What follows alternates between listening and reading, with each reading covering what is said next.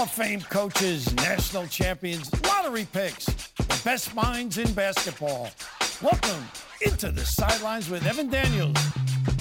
Welcome back into another episode of the Sidelines Podcast. I'm your host, Evan Daniels, college basketball insider over at FS1, as well as the director of basketball recruiting at 24 7 Sports. Extremely excited about today's episode. It is the 77th episode of the Sidelines Podcast, and the featured guest is Boston Celtics wing Jayson Tatum. This is a kid that I covered really since his freshman year of high school, and now obviously he's coming off a terrific rookie season and heading into his second second year in the NBA. The conversation between Tatum and I focused on what his summer looked like from a workout standpoint. We discussed what he learned from working out with Kobe Bryant, a guy that he grew up idolizing. We discussed going against LeBron James in the Eastern Conference Finals and the embrace that they had after it. And then we jumped into some advice that he would give to the high schoolers and the best high school players in the country. Before we get to that conversation with Jayson Tatum, I want to make sure that you are supporting the Sidelines podcast. The best way for you to do that is to go over to Apple Podcasts, hit the subscribe button for me. You can also leave a rating and a review. Both of those things are extremely helpful. You can also shoot me a note over on Twitter or Instagram. My handles are at Evan Daniels. Would love to know what you think about the podcast. Without further ado, let's jump to that conversation with Bob Boston Celtics wing, Jayson Tatum. It's time to go minute with Evan Daniels. Send it in, big fella. Now let's welcome back to the podcast for the second time, Boston Celtics wing Jayson Tatum. Jayson, how you doing, man? Good. How you doing? I am doing well, man. I really appreciate you taking the time out and jumping on the podcast. I know you're uh, pretty busy this time of year. Training camp started. I know you guys had media day coming off a summer of working out. How was the summer? First summer was good. Took some time off. Traveled, traveled a lot all over the country. Got a chance to go to China. It was a real eventful summer. Got to have some fun. Got a lot of work in. I was happy with my summer. What was the best place you went?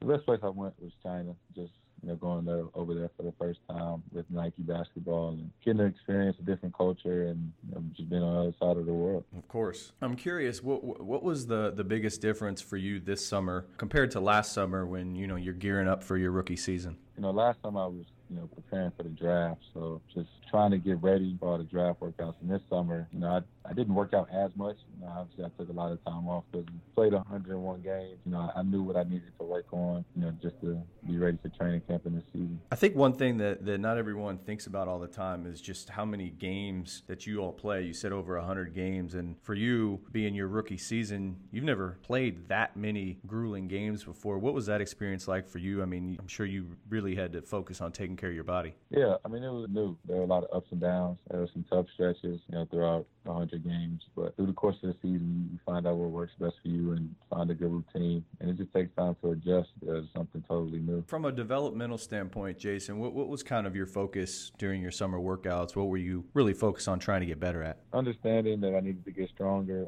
as well as focusing on what shots I knew I was going to get you know, making sure that I worked on those reads, just trying to work on finishing around the rim, finishing through contact. Now, I remember asking Drew Hanlen about you, and Drew is obviously somebody you spend a lot of time with working out, but I asked him, what about you is so special? And he talked about a time when you were 13 and you all worked on a pivot move for five straight days, and he said you all did it without ever shooting a ball and then two weeks later you used it in a game. What kind of motivated you at a young age to put that type of detail into learning those type of moves and, and working out? For me, I just I understood, you know, it was a process and I always wanted to be the best player that I could be. And I really just wanted to just work on at, at a young age, just developing a, a work ethic. You know, that's what I knew was going to separate me from at the time it was all about you know, trying to be ranked and you know get scholarships. So that I was just trying to separate myself from other players around the country in my class. No, it's it's not a secret at this point how much you've studied and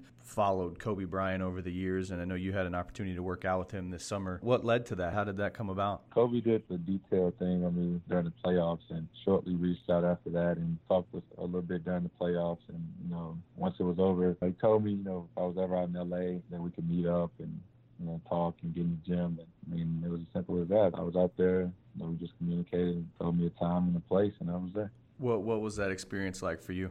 It was a real moment for me, just growing up idolizing him and you know, just getting the chance to talk to him face to face, pick his brain, and you know work out with him. It was cool. What would you say was maybe the biggest thing that you learned from spending time with him in the gym? Obviously, there's there's a level of detail that comes with you know his game, and that's something that he's known for. But what was maybe the biggest lesson that you learned from being with him in the gym? I think just really just picking his brain and getting into his mind and his mindset. You know, him just talking about what what he would look for when he was on the court and what he would see and where he was trying to attack the defender. Now, you've always been a confident player with an advanced game, even really dating back to your high school days when I saw you all the time. But did you think that the type of season that you had in your rookie year, I mean, did you think going in that it was possible for you to have that good of a season as a rookie? Yeah, I just didn't know that it would be on that big of a stage, like on the playoffs and on such a good team coming into the year, I thought, I guess before the draft, I, I just assumed that I was going to go to a team that wasn't going to make the playoffs, and I was going to be able to showcase and all I could do and put up big numbers. But you know, being a losing team, it was a surprise being on the Celtics and having such a big role on the Celtics. What was maybe the biggest adjustment for you going from the college game to the NBA game? Is there anything that you can pinpoint that really stuck out that kind of took you a little time to get used to? I mean, learning that you know you're playing for a whole new team, whole new teammates, coaching staff, holding the playbook, terminology, routine, the physical part of the game. Because I was a teenager and I came into the league, so just playing against you know, all these guys who've been in the league 10, 12 years, and I think just the physical aspect of it was super tough. What about a favorite moment, Jayson? Obviously, you had some pretty good ones, but what was your favorite moment of the year or, or play, or does anything stick out in your mind? There was a few. I think during the season, just anytime the first time I got to play against the guy I looked up to. So the first night was LeBron. When we finally played Golden State, I remember at tip off I was standing next to KD. And then when we played OKC, Paul George and Melo, two guys I've always you know looked up to. So those are like my favorite moments during the year, just playing against guys you know I've always looked up to, and, and then just the playoffs, just being able to flourish on the biggest stage and just earn the respect of my peers meant a lot. Did you ever kind of, I don't know, relish in the moment when you're, you know, standing next to LeBron and kind of think to yourself like, how the heck did I get here? You know, I've done that some in my career. Like, how, how did how did I get to this place at this time? That's pretty cool. Yeah, you know, I just I can remember like it yesterday going to his, his skills academy camp and you know meeting him when I was in fourth grade. So how fast time goes by, and you know now we're playing against each other in the playoffs it seems like every rookie kind of has a welcome to the NBA type moment. What would you consider yours to be? I think well, it was the first game, my first shot in NBA. I remember LeBron blocked it into the stands, so that was like my welcome to the NBA moment. Got it. Now, I know in the playoffs last year, you were talking about the big stage, and obviously getting to flourish on that stage as a rookie is a big deal. And in those Eastern Conference finals against the Cavs, you had a play where you dunked on LeBron, and uh, you kind of turned around and flexed on him a little, and, and the look on his face was priceless. Did that ever get brought up? I mean, not between me and him, no, but a lot of people like to talk about that. And it was, man, the best play I've ever made. And against you know the best, if not the best player, one of the best players to ever play. So something I'll always you know forever remember. For sure. And a lot of what you, you kind of just said kind of goes back to that Drake line when he talks about you know your idols becoming your rivals. Did it feel like you kind of went through that during your rookie year, and you know, you're going into your sophomore season in the NBA, and I would imagine your mentality changes a little. Yeah, you know I'm just a lot more confident, you know, and and relaxed this year just building off what I did last year, just trying to keep that going. Because coming into the season last year, that was new. I didn't know what to expect. After those grueling Eastern Conference finals, you and LeBron shared kind of an embrace. What did that mean to you, having, you know, somebody that's arguably the best player in the game and in the NBA show you a level of respect like that? Uh, it, it meant it meant everything, you know, for somebody that, that looks up to him. And I think that's what all the, the really good young players are just. We just want to earn the respect of all the guys you know, that are at the top of the league. You know, they show you that level of respect. You know, it's, it's a great feeling. It seems like from the outside looking in that, that a lot of the older players, whether it be LeBron or Chris Paul or Carmelo or Paul George, it seems like that they've done a really good job of taking the younger players in the league kind of under their wings. Like you saw it a little with Donovan Mitchell and, and seen it a little with you and a couple of other guys. Do you kind of see that? And, and it seems like it's just really good for the league. Yeah, because at the end of the day, you know, all the young guys like myself and Donovan, like we're in the NBA, but you know, a year ago today, you know, we were rookies, so we still looked up to. Well, I mean, even when we were in college, you know, we played a video game with these guys. We would buy their shoes and you know, watch them on TV, watch them on YouTube. Even though you know we were out there and we deserve to be on the court with them, it's still that level of you know we look up to them and, and they understand that and right and they do a great job of you know embracing the young guys because obviously you know there was a point in time when you know they looked up to guys when they came to the league. What do you think are reasonable expectations, and not just for the Celtics, but but for you individually coming into this year? Obviously, you shot the ball extremely well last year, the best you've shot the ball from the three point line, and you really your whole career. You know, better than you did in high school, better than you in college. I think I, I don't know that I expected you to shoot 43%, but I knew that you would be a good three point shooter in time. How do you build on those expectations? I mean, just keep working. I'm sure I won't get as many open looks as I did this year. I mean, this past year. So I may not shoot 43%, but hopefully I can get somewhere around there. Yeah.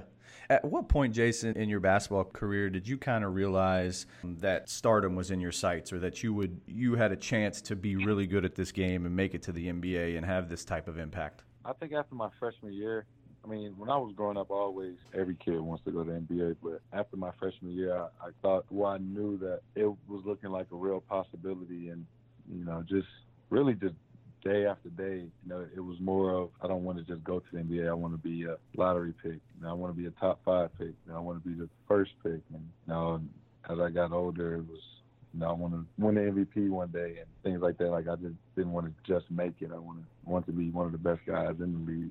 Do you think even back to your high school days, I'm curious about this, like that your mentality was different than maybe some of your peers from that standpoint? Yes and no. I think we all, you know, everybody in my class, you know, they talked about, you know, they want to be the best and stuff like that. But I think just the way I went about it was different. You know, just actually, you know, wanting it and getting up every morning at 5:30 and going to work out. Know, just to prove to everybody that you know I was as good as they said I was, and I was going to continue to you know keep getting better. You know, conversely, I, I think every player during the course of their career faces adversity in some way. Obviously, some more than others. What would you say has been the toughest thing that you've had to overcome to this point in your basketball career? I broke my toe when I was in college. I was out for six weeks. First time I ever been injured, so that was extremely tough for me because I was I had a great preseason. I did great at both the pro days, and I got hurt the day after pro day. So I had to sit back for six weeks and watch all the guys that I felt like I was better than, you know, on TV and you know getting talked about in in the draft rankings, and you know I felt like people were forgetting about me. Mentally, that was tough. Do you think that that made you better in the long run, though, going through that? Yeah, it, it made me appreciate the game more since I was out and I couldn't play. You know, it makes you really appreciate it when you get back to the game. For sure. Now let's switch gears to your all's current team. What are kind of your team expectations for this coming season? Obviously, you got Kyrie back, Gordon Hayward's back. How do you guys kind of all coexist? Because this is really a different team than you all had last year with those two guys back on the floor. I'm really excited. Just we've had two or three days of practice, and just the level of competition and talent that we have on the floor, you know, just really gets all of us excited, you know, about how special we can be this year. Do you all play differently with those guys back? Yeah, I mean, it's just a lot more talent out there with especially with those two guys. So it makes the game easier and hopefully makes the game tougher for our opponents. And I know you've obviously because of the Duke ties and, and everything, I'm sure you've been playing with Kyrie for a long time. But what's it like playing with the guy that dynamic that can handle the ball the way he can, but can find guys like it's got to be pretty fun to play with a guy like him. Yeah, I mean, he's truly special. He never ceases to amaze me, you know, each and every day. You know, just the things that he can do on the court, you know, with the ball. Never seen anything quite like it. Do you think, obviously, with LeBron going to the Lakers, the Eastern Conference, I think, opens up a little? And I actually, I'm sure you saw these, but Tristan Thompson made some comments at Media Day that the Eastern Conference crown still goes through Cleveland. And I noticed some of your teammates chimed in on it on Twitter, and Joel Embiid chimed in on, on Twitter. Obviously, they're not the same team. Do you think that, you know, with the way that you all played in the playoffs, that it actually really goes through the Celtics, not the Cavs? Yeah, that's that's how it looks. Man. Everybody is crowning us, you know, the, the king of the East right now. But now, obviously, we we love our chances, but you know, we know we know it won't be a cakewalk. Of course, there are a lot of talented teams in the East. I mean, we got a long season ahead. Anything can happen. People get guys get traded. You know, the dynamic of, of teams can change. So uh, I mean, nothing's set in stone yet. Now I know uh, your close friend and college teammate Harry Giles is going to be back on the court this season. You know his game as well as anyone. Played with him in high school and college. What are your expectations for him in, in his first real year in the league? I'm excited. From what I've seen, he looks healthy. He's telling me he's feeling great and ready to go. Sky's the limit for him. I just hope he, he can stay healthy and uh, you know, he can win Rookie of the Year this year. And not too long ago, you were in high school. What advice, Jayson, would you give to the rising stars in high school now? If if you had to, you know, if you could talk to the junior or senior year in high school, Jayson Tatum, what would you tell him? What advice would you give him? Not to rush the NBA to, to enjoy high school and, and enjoy college or however long you go there because it goes by fast and you can't get that time back. And the NBA, the NBA will always be there. It's not going anywhere.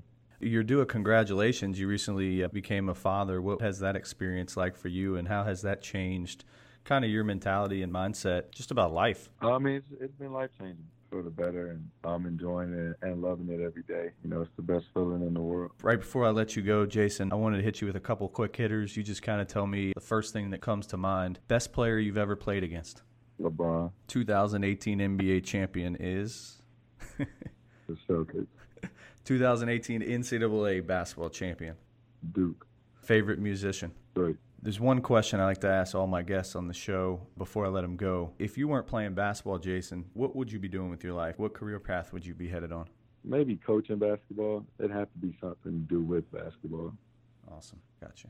Well, Jayson, man, I know you're busy. I really appreciate you taking the time out and jumping on the show. Thank you. No, no problem. Hey guys, Evan Daniels here. More of the Sidelines podcast is on the way. But first, a quick word from Lightstream. If you're thinking about saving money this fall, why not start by paying less interest on your credit card balances? Refinance with a credit card consolidation loan from Lightstream. It's an easy way to save hundreds to thousands of dollars and lower your interest rate. Lightstream offers credit card consolidation loans from 5.89% APR with AutoPay. This is much lower than the average credit card interest rate of over 18% APR. Not to mention, you could get your funds as soon as the day you apply. Lightstream believes that people with good credit deserve a great interest rate and no fees. So say goodbye to high interest credit cards this fall and start saving with Lightstream. And get this my listeners can save even more with an additional interest rate discount on top of Lightstream's already low rates. The only way to get this discount is to go to lightstream.com slash sidelines. That's L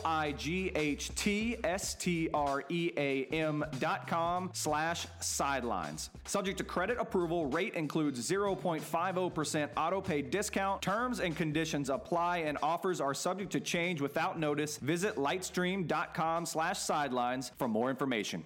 Thank you guys for listening. The best way you can support this podcast is to shoot over Apple Podcasts and or your favorite podcast app. Hit the subscribe button for me.